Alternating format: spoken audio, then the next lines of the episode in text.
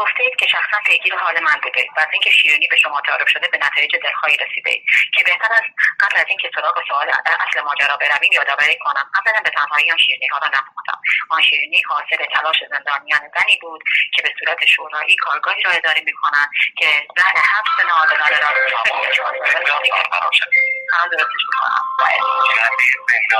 به صورت شورای کارگاهی را اداره می‌کنند که زن حبس ناعادلانه را کمی بتواند برایشان شیرین کنم رضایتمندی اعضای کارگاه پنج هم به این خاطر بود که شیرین پذیر تمکین خواهرانگی و همبستگی است که از آنها به هر ابزاری گرفته شده.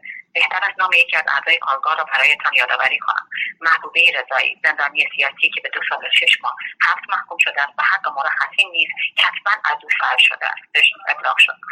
با ابلاغ این حرکت. با دستپاچگی و هیجان زدگی خبر تعارف شیرینی را منتشر نموده؟ که اگر می‌دانستم اینقدر دیدار با سپیده کلیان برای تا مهمت قطعا به شما امضا هم می‌دادم که باز هم مشکلی نیست. حال از زندان مرکزی بوشهر نامم را با امضای شخصی خود ارسال مینمایم تا یادبود خوبی از من برایتان باقی بمانم در اولین و آخرین مکاتبه هم از شما می‌خواهم. به جای اینکه بعد از دو سال نگران وضعیت خانوادم و طی کردن کیلومترها پس دو سال کتابه یادتون افتادی همچین چیزی.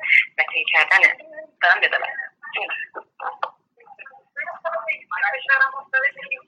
روی چیز اونایی که توی توی چیز مهدوی رو مصرف رو داشتن آره یه ظرف بردار در اولین و آخرین مکاتبه هم از شما می‌خواهم به جای اینکه از دو سال نگران وضعیت خانوادم و طی کردن کیلومترها را از خوزستان به شهرهای مختلف شوید برگردیم به سوال اصلی ما امید اسدبیگی کجاست همدستان غارتگر هفتپه کجا هستند فساد قوه قضاییه بر ما پوشیده نیست و من پس از دو سال همچنان پس از دو سال مطالبات ما همچنان به قوت خود باقی ماندهاند و این فساد با هیچ رنگی پر شدن نیست. در دیدارهای قبلی با مقامات نهادهای امنیتی شاکی بودم. چرا به سمتشان توپ انداختم؟ چرا قاضی نادر بزندان را سیلی زدم؟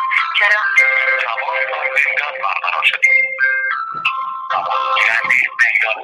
چرا نماینده دادستان را با تنها سلاح هم که کفش پایم بود کتک زدم که جواب سوالتان را همینجا خواهم داد. مرد ما با کسی که در سفر به سمندج اعلام می‌کند الگوی ملاجراتی است. به عنوان زندانبان کاملا مشخص است. حتما در دیدار بعدی به جای تعارف شیرینی های کارگاه پنگ به سمت تا مشت لگت پرداخت خواهم کرد. به گویش پنگ راستی پنگ به گویش بوشهری به معنی خوشه خرماست مردمان جنوب همواره در, طول تاریخ رنجهایشان را به نقد و هایشان را به خوشه خرما سپردند.